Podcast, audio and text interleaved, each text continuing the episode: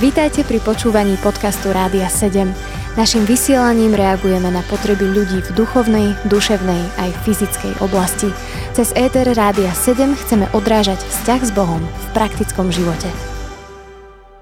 Milí priatelia, opäť sa s vami stretávame pri počúvaní našej relácie Nádej bez nádejí a ja sa veľmi teším, že oproti mne sedí Ester, a som vďačná Bohu za ňu, za život, ktorý ona žije a že tie dobré veci, ktoré má v sebe, odovzdáva pre všetkých nás. Ester, vitaj. Ďakujem. A dnes budeme pokračovať v našej téme. Rozprávame sa o závislostiach a tá dnešná téma je závislosti a 12 krokov, ako sa môžeme dostať zo závislosti a zmeniť svoj život. V súčasnom svete nie je ťažké ocitnúť sa v akejkoľvek závislosti. Okolnosti života nie sú vždycky podľa našich predstav a ľudia, tak ako sme spomínali, či starší, môžu to byť rodičia, ale takisto aj deti, majú tendenciu uniknúť a vymaniť sa aspoň na chvíľku z reality, ktorá niekedy je veľmi zložitá, ťažká a práve tieto úniky vedú ľudí do závislosti, tak ako sme spolu aj z Ester už niekoľkokrát hovorili o tejto téme. Esti, ty máš slovo, povedz nám tých 12 krokov.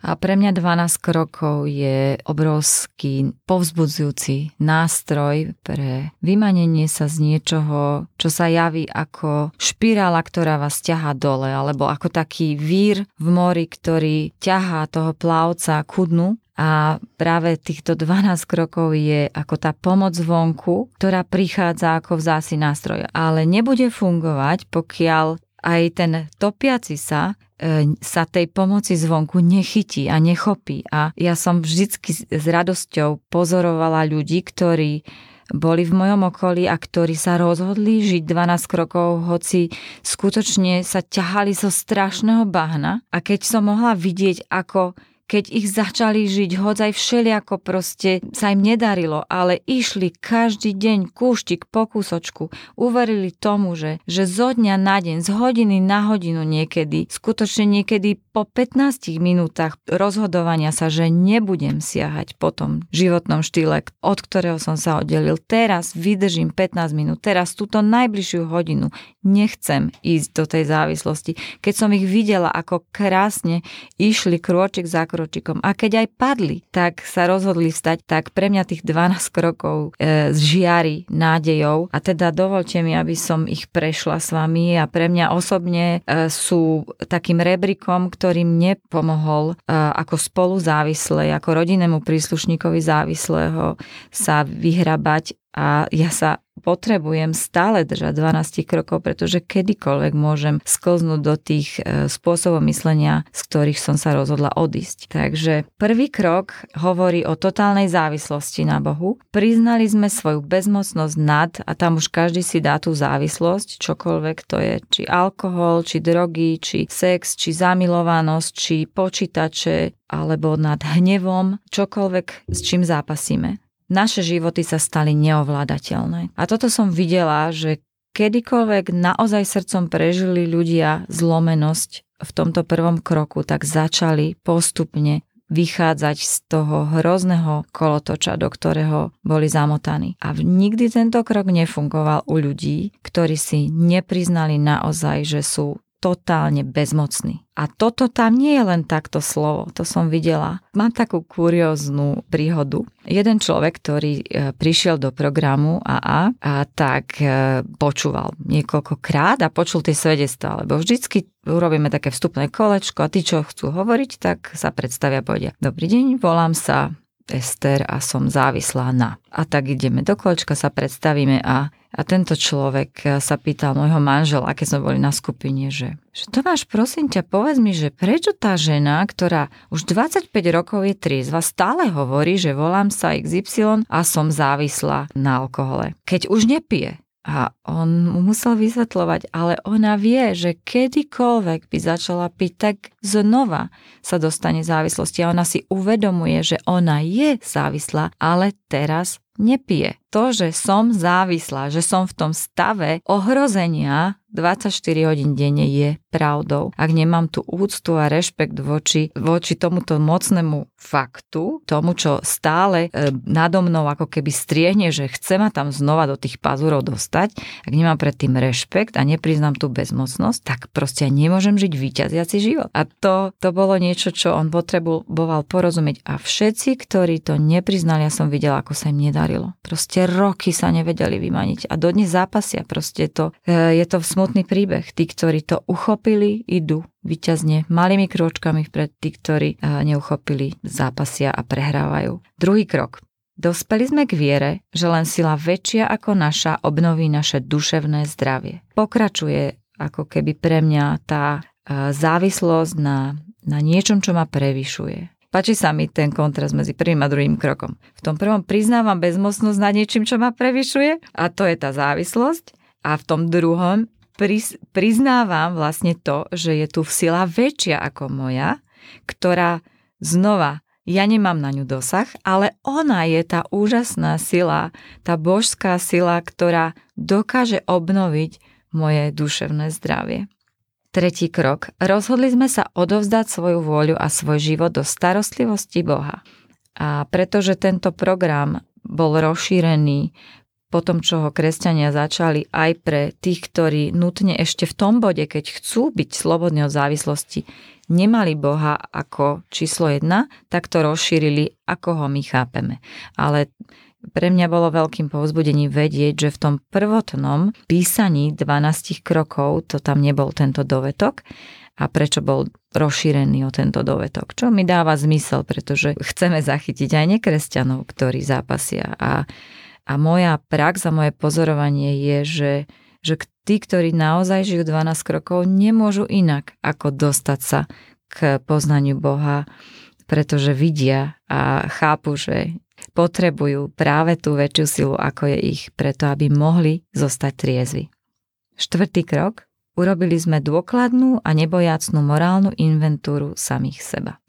Milujem tento krok. Je veľmi ťažký, ale je úžasný, pretože e, znova, videla som ľudí, ktorí vošli do abstinencie, rozhodli sa pre ňu, prijali to, že je to, je to tá najlepšia vec, ktorú e, môžu začať žiť, keď sa chcú vymaniť zo závislosti, ale boli horkí v svojom vnútri. Pretože každý deň sa sústredili zo všetkých svojich síl. Dnes nemôžem piť, dnes nesmiem piť mali toto myslenie, že toto nesmiem, sem sa nesmiem už nikdy vrátiť.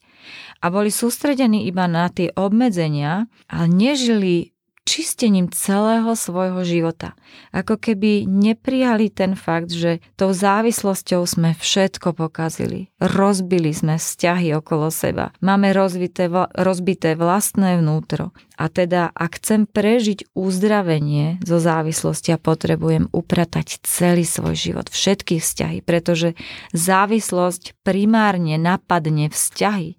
To najcenejšie, čo máme, sa rozbije prvé a zostane trvalo rozbité, pokiaľ neurobíme túto morálnu inventúru samých seba. Pokiaľ nezačneme nebojacne sa pozerať na následky toho, čo sme spôsobili, pokiaľ nepríjmeme drasticky úprimne sa nepozrieme späť, čo sme pokazili a nepriznáme to. A toto je úžasné, že je to možné. Ale nie je to možné bez prvého a druhého a tretieho kroku. Toto ma fascinuje na tých krokoch, že oni nemôžu stať samostatne. Oni spolu pôsobia na realizáciu v tom poradí, ako sú. Dáva to zmysel, videla som to, žila som to, žijem to a kedykoľvek niečo urobím inak, tak to nefunguje. Proste zrazu mám puklinu, musím sa vrátiť. A to si hovoríme všetci, ktorí sme sa rozhodli žiť 12 krokov, že, že takto to je. Počúvate podcast Rádia 7. Hovoríme s Ester Kryškovou o závislostiach a dnes spomíname 12 krokov k zmene a pokračujeme piatým krokom. Piatý krok hovorí Priznali sme Bohu, samým sebe a inej ľudskej bytosti presnú povahu svojich chýb. A keď som prechádzala aj teraz, keď si prechádzam 12 krokov, uvedomujem si, ako na každom jednom slovičku záleží, že nie je možné ani jedno e, vynechať. A keby som vynechala ktorékoľvek z tohoto kroku, tak by sa úplne zmenila jeho podstata. A ja na samej sebe, aj, aj keď si spomínam, ako a môj manžel sa rozhodol prvýkrát priznať svoju závislosť pred svojim priateľom, ako to zmenilo môj život a jeho život, tak e, si uvedomujem, že tento krok je esenciálny. A to, čo som videla v jeho živote, bolo, že keď sa dostal k tomu, že sa zlomil pred Bohom, tak ho to prirodzene viedlo k tomu, že mal potrebu to priznať niekomu inému. A to, to bolo vlastne len výsledkom toho, že prežil skutočné pokánie pred Bohom. Hoci, ako on hovoril, že, že to bolo ako zomrieť sebe. A takisto pre mňa bolo úplne najdôležitejšie priznať Bohu presnú povahu mojej chyby, čo bola skutočne hlboká nenávisť, hlboký hnev, skutočne zloba, ktorá išla z môjho srdca. Myšlienky nie o dobrom, ale o všetkom zlom voči môjmu manželovi, pretože som preniesla moju zodpovednosť za moje negatívne emócie na neho. A to bolo tak devastujúce náš vzťah a úplne ničiace mňa zvnútra, že zo mňa vychádzala hrozná špina, nečistota, zlo ktoré som prenašala na neho, na deti. A teda ja pri tomto kroku som prežila slobodu v tom, že ja môžem Bohu povedať absolútne všetku hroznú špinu. A vlastne som zistila, že iba vtedy môže nastať skutočná zmena. Niekedy to nazývam všeliako tak približne, na 80% to nefungovalo. Keď som povedala, páne, ja sa hnevám na môjho manžela, vo mne je špina, proste ja, ja mám zlé myšlienky. To, no, no znie to smiešne, ale skutočne je dôležité nazvať veci presne presne označiť tú hnusobnú špinu. Ja to neviem povedať, lebo skutočne sa hambím a je mi ľúto, že tam bola taká strašná špina, nečistota. Mňa Čím viacej som šla do pravdy, tým viacej e,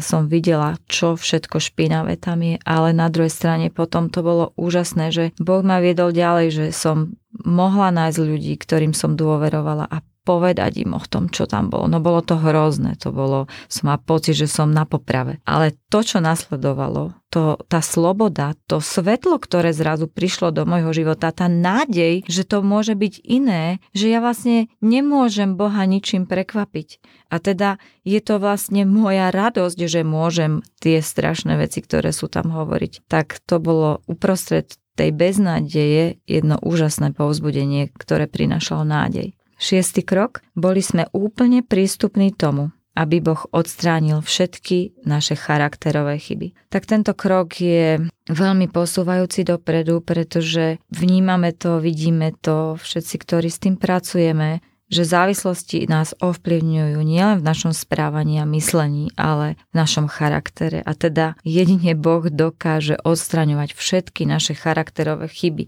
Jednak On je ten, ktorý na ne ukazuje a jednak on je ten, ktorý nás vyvádza z, toho, z tých cyklov robenia zlých vecí a z deformovaného charakteru. On nám dáva nové tie zručnosti, ako sa z toho vymaniť. Siedmy krok. Pokorne sme ho požiadali, aby odstránil naše nedostatky. Čiže najprv priznávam, že on je ten, ktorý to dokáže, potom mu to dovolujem, prosím ho teda, aby vstúpil do môjho života a odstránil ich a potom ho žiadam ďalej, aby išiel do všetkých mojich oblastí života, do môjho myslenia, do všetkých mojich vzťahov, do mojich návykov. Žiadam ho, aby on to všetko odstránil. 8 krok je úžasný. Spísali sme zoznam ľudí, ktorým sme ublížili a boli sme ochotní to napraviť. Toto je tak fantastické cvičenie na celý život robiť si tieto zoznamy priebežne, kontrolovať sa, či, či nemám v živote ľudí, ktorí mi v niečom ubližili. Pretože ako náhle si ich tam držím, ako náhle si držím veci, ktoré mám na zozname, že mi bolo ublížené, tak som prasknutá. V mojom živote, v mojom emocionálnom pohári je obrovská puklina, cez ktorú môže prísť Satan a ma bude ničiť cez tú bolesť, cez to, čo mi bolo ublížené. A takisto mňa bude ničiť, pretože nemám ja vysporiadané vzťahy. Teda ja potrebujem vedieť, ktorí sú tí ľudia, ktorým som ublížila a musím byť v prvom rade ochotná ísť napraviť to, čo som pokazila v našom vzťahu. A deviatý krok, urobili sme priamu nápravu vo všetkých prípadoch, v ktorých to bolo možné, okrem prípadov, keď by naše konanie im alebo iným ublížilo. Toto je veľmi praktický krok, ktorý navezuje na ten 8, že som si spísala ten zoznam ľudí, ktorým som ublížila. To nestačí len si to v sebe vysporiadavať a modliť sa za to a prosiť Boha. To je začiatok, ale potom ja potrebujem začať konať. Ja na, za, potrebujem ísť za tými ľuďmi. Potrebujem ich prosiť o odpustenie. Potrebujem sa pripomenúť. A toto som videla u mojej priateľky napríklad, ktorá bola 25 rokov alkoholičkou, ona keď si urobila tento zoznam, ona začala chodiť po svojich starých priateľov, mnohí z nich ešte sami boli v závislostiach, ale potom, keď nám rozprávala svoje svedectvo o tom, čo to robilo, ako keď sa pripomenula a povedala, že ja viem, že som ťa okradla, viem, že si mi toľko a toľko požičal na alkohol, ja ti to chcem všetko vrátiť. Ona si to mnohé pamätala, mnohé si nepamätala presne, tak ich prosila, aby jej pripomenuli, že to chce vrátiť. Oni boli šokovaní, boli úžasnutí. Už samotné to stretnutie, v ktorom ona vyznala svoje zlyhanie voči ním a prejavila ochotu napraviť veci, prinieslo zmenu a uzdravenie do ich vzťahu. A videla som, ako sa obnovil jej vzťah s dvoma synmi, ktorý bol preťatý. Keď začala čistiť svoj život, začala vnášať do ňoho seba disciplínu, tak sa zmenil aj jej zovňajšok. Ona iba tým, že prestala piť, omladla o 10 rokov v priebehu troch týždňov. To bolo neuveriteľné. Tá vnútorná zmena, tá náprava charakteru a, a spôsobov života prinašala fyzickú zmenu. To bolo neuveriteľné. Ja som o tom nepočula dovtedy, ale odvtedy mám osobnú skúsenosť s tým, že to, čo videli moje oči, bolo nepopriteľné. Že tá zmena ovplyvňuje celého človeka. Tá, to realizovanie 12 krokov je fantastické a mňa veľmi ešte povzbudzuje z veľkej knihy taký výrok, ktorý hovorí, že keď sme nastúpili na správnu cestu, zmena sa dostavila skôr, než sme si ju stihli uvedomiť. Ona reálne sa udeje. A pripomenulo mi to, že keď sa vlastne správne stanoví diagnoza, tak ešte ten človek nemusí javiť úplne známky uzdravenia, ale vlastne už tým, že sa lieči podstata toho, čo je problém a nie iba symptómy, tak vlastne nastáva uzdravenie. A to je, to je fantastické a tuto to platí absolútne. Počúvate podcast Rádia 7. V našej relácii Nádej bez nádej hovoríme o 12 krokoch k zmene a nasledujú posledné tri kroky, ak si dobre spomínam, Esti. Áno, áno, takže skončili sme deviatým, čiže desiatý krok mm-hmm. hovorí, pokračovali sme v našej osobnej inventúre a keď sme urobili chybu, i hneď sme sa priznali. Pre mňa bolo obrovským povzbudením a takou výzvou, keď som počula moju priateľku, ktorá bola 25 rokov v závislosti a už vyše 20 rokov bola triezva, ako prišla na jednu skupinu a povedala, že mala som recitívu. A my všetci sme takí zostali obarení. Pamätám si to ako včera že to snad není pravda. Mala, ja som mala pocit, že všetky moje nádeje v uskutočňovanie krokov proste dostali nejakú trhlinu. A potom nám vysvetlila, že čo sa vlastne stalo. A začala sa sústreďovať na seba a priznala, že e, nevysporiadala si nejaký hnev voči svojej kamarátke a začala v svojom srdci hromadiť negatívne emócie voči nej a ona jej niečo povedala, niečo, čo potrebovala s ňou vyriešiť a táto moja priateľka si uvedomila, že na ňu veľmi hnevlivo reagovala. A ona sa zlakla toho svojho hnevu, pretože vedela, že akýkoľvek hnev a nevyriešený, čo len trošku nevyriešený vzťah, ju má sklon viesť potom k závislosti. Ona vedela, že čo je ten prvopočiatok jej závislosti a vedela, že tam nikdy nechce ísť. Teda vedela, že potrebuje robiť nie, že denne osobnú inventúru, ale non-stop žiť v takej inventúre, v tom nastavení na to, že nič, nič negatívne o sebe, o Bohu, o druhom nechcem držať vo svojom srdci, pretože je to časovaná bomba v akejkoľvek forme, preto aby som znova upadla do závislosti. To bolo veľmi mocné svedectvo a moja taká celoživotná výzva. Takže keď prichádzajú negatívne veci do mojej mysle a do môjho srdca, toto mi má tendenciu vyskakovať ako také oranžové svetlo, že pozor, pozor, som tu a ja, ja sa vlastne rozhodujem, čo s tým ďalej. Jedenácty krok. Pomocou modlitby a meditácie sme zdokonaľovali svoj vedomý styk s Bohom tak, ako ho my chápeme a prosili sme ho len o to, aby sme spoznali jeho vôľu a mali silu ju uskutočniť. To je taký zmocňujúci krok, ja ho volám pre, sam, sama pre seba, pretože hovorí o tom aktívnom spoločenstve s Bohom. O tom, že ako keby taký sumár toho, že áno, chápem, že bez Boha to nedám, Prosím ho, aby som vedela, aká je vôľa pre môj život a som si vedomá, že aj keď viem, nemám ja vôľu ani chcenie, ani silu to uskutočňovať, iba on to môže vo mne pôsobiť. A teda preto môžem žiť inak, že on vo mne pôsobí nový život. Nie preto, kto som, pretože ja viem, že som totálny padouch. Ja už poznám to, čo som zvládla, teda nezvládla. Ja poznám to, že nedokážem žiť sama svoj život. A to je obrovská revolúcia, pretože toto priznanie ma vlastne vedie k víťazstvu. Ja nedokážem žiť svoj život, ale Boh vo mne ho dokáže. A 12. krok, víťazný a posúvajúci veci ďalej. Výsledkom týchto krokov bolo, že sme sa duchovne prebudili a usilovali sme sa odovzdávať toto posolstvo ostatným alkoholikom a uplatňovať, alebo teda inak závislým, a uplatňovať tieto princípy vo všetkých našich záležitostiach. Je to niečo, čo nás posúva. Nemôžem ja sama zostať uh, so svojím bojom. Ja potrebujem mať spoločenstvo. My si hovoríme v skupine, že musím sa preto rozhodnúť sama, ale nemôžem to uskutočňovať sama. Ja potrebujem spoločenstvo, podpornú skupinu. A nie len to, Okrem podpornej skupiny potrebujem zdieľať to, čo Boh robí vo mne. Podeliť sa s tým posolstvom, ktoré zmenilo môj život, ktoré mení môj život. A to je tá sila, ktorá potom vo mne rastie, mi dáva stále viac a viac nádeje, ma viac a viac motivuje pre ďalšie víťazstvo, ďalší deň, ďalšiu hodinu, ďalších 5 minút. A nie len teda v oblasti závislosti, ale vo všetkých mojich záležitostiach. To znamená premieňa ma v mojej sebadisciplíne, v mo- mojich všetkých vzťahoch. Nie len tých rodinných, ale v práci. Premieňa ma v tom, ako jednám za volantom, na pošte, kdekoľvek som a niečo riešim.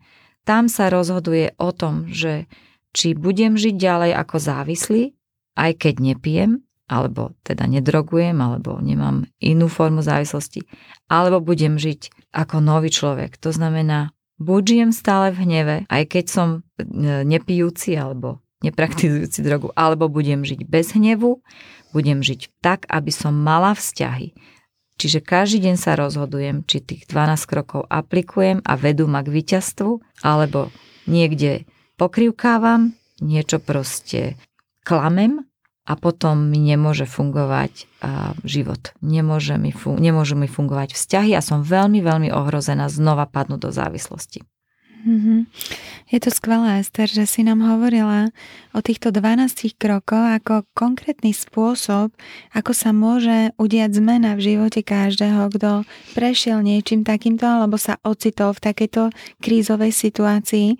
Ale mne prišla na mysel taká otázka, že čo ak človek, ktorý je závislý, môže to byť napríklad e, tínedžer, alebo môže to byť, dajme tomu, manželka aj v rodine žena a je závislá, ale ona si nechce túto svoju závislosť nejak priznať. Čo vlastne vtedy? Ako sa dá pomôcť? Je nejaká cesta? A to, čo som aj ja zažila, počula, to, čo mňa naštartovalo, bolo, že keď teda ten závislý po tom, čo tí rodinní príslušníci alebo priatelia ho začali upozorňovať na to, že, že mal by hľadať pomoc a on to stále odmieta.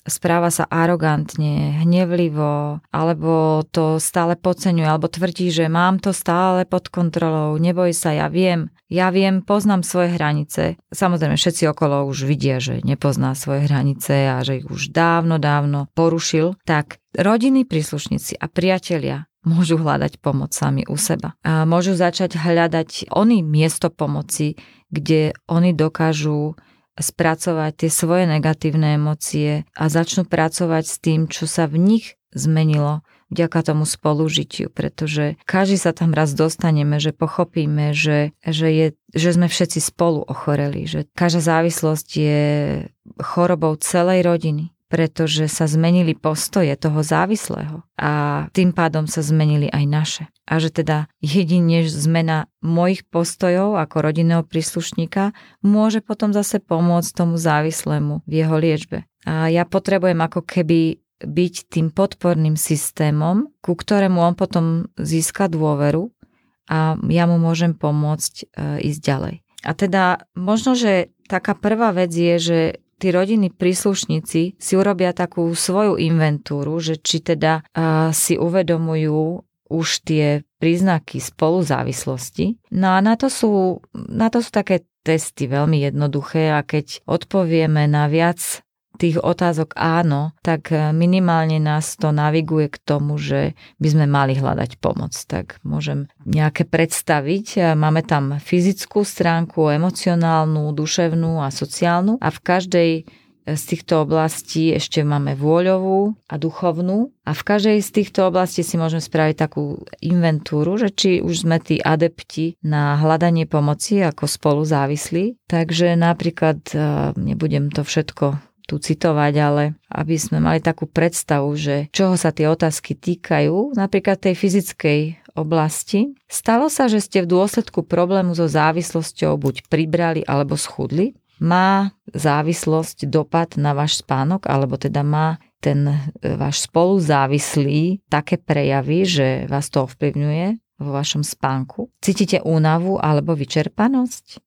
Zanecháva problém so závislosťou vplyv na tom, ako vyzeráte? To znamená, ak ja nejako bojujem, ja ako rodinný príslušník, ako riešim problémy a čelím tomu problému, tak môže sa stať, že ja sa začnem zanedbávať. Že úplne kašlem na všetko a je mi to jedno, lebo však vlastne tomu závislému je to totálne jedno, ako vyzerám, alebo čo robím a teda už aj mne to je jedno, lebo som úplne hotová. Cítili ste niekedy v dôsledku života so závislým napätie v hrudi, bušenie srdca, bolesti hlavy alebo chrbta. To sú veľmi vážne a fyzické znaky. Ja som ich mala všetky, takže je to, môžem potvrdiť, že je to veľmi dobrý test. Emocionálna stránka. Vyvoláva vo vás niečí problém so závislosťou hnev? to je absolútne prvá charakteristika, ktorá vyletí, pretože hnev už je dôsledkom toho, že najprv tam bola bolesť, sklamanie a toto keď sa nerieši, tak automaticky prechádza do hnevu. Upadáte kvôli tomuto do depresie, myslíte na samovraždu, to sú také silnejšie prejavy. Prestávate sa v dôsledku života so závislým pred druhými ovládať, tak to je skutočne niečo, čo už svedčí o tom, že ma to prevyšuje potvrdzujem, že moje deti veľmi na nešťastie si odniesli moju neschopnosť e, vysporiadávať sa so následkami života so závislým. Zmenšil niečí problém so závislosťou váš zmysel pre humor, chuť smiať sa? A tak toto jednoznačne bola obrovská pravda. Ja som sa prestala smiať, prestala som sa tešiť zo života. Takže toto, toto sú také indície toho, že aj tí rodiny príslušníci nutne potrebujú pomoc. Ester, ďakujem ti aj za e, tieto slova, ktoré si povedala. Keď som ťa počúvala, ako si rozprávala o tých jednotlivých krokoch, tak mi prišiel na mysel jeden citát z knihy, kde je napísané, hovorí to, píše o tom Francis Frangipane a píše to tak, že víťazstvo e, v našom živote začína našim význaním cez naše ústa, mm. ale dovršené je našim životom a našim životným spôsobom, postojom, to ako žijeme a úplne mi to prišlo na mysel, ako ty si hovorila o tých jednotlivých krokoch a, a milí priatelia, aj vám chcem zaželať, aby vás Božie slovo a takisto aj táto naša relácia pozbudila k zmene, že je možné výjsť z každej krízovej situácii. Pán Boh nám dáva riešenie k tomu a dáva nám aj milosť, pretože žijeme v čase milosti a to je tá úžasná dobrá správa. A ja vám prajem aj teraz požehnaný čas ešte a teším sa s vami pri najbližšej našej relácii Nádej v beznádeji, kde budeme ďalej rozprávať, ako nám Boh môže pomôcť ku konkrétnym zmenám v tých konkrétnych našich krízových situáciách v našom osobnom živote, ale aj v rodinných vzťahoch. Teším sa na to a ďakujem aj Ester, že prišla opäť medzi nás a od mikrofónu sa s vami lúči Lenka Zušťaková. Počúvali ste podcast Rádia 7. Informácie o možnostiach podpory našej služby nájdete na radio7.sk.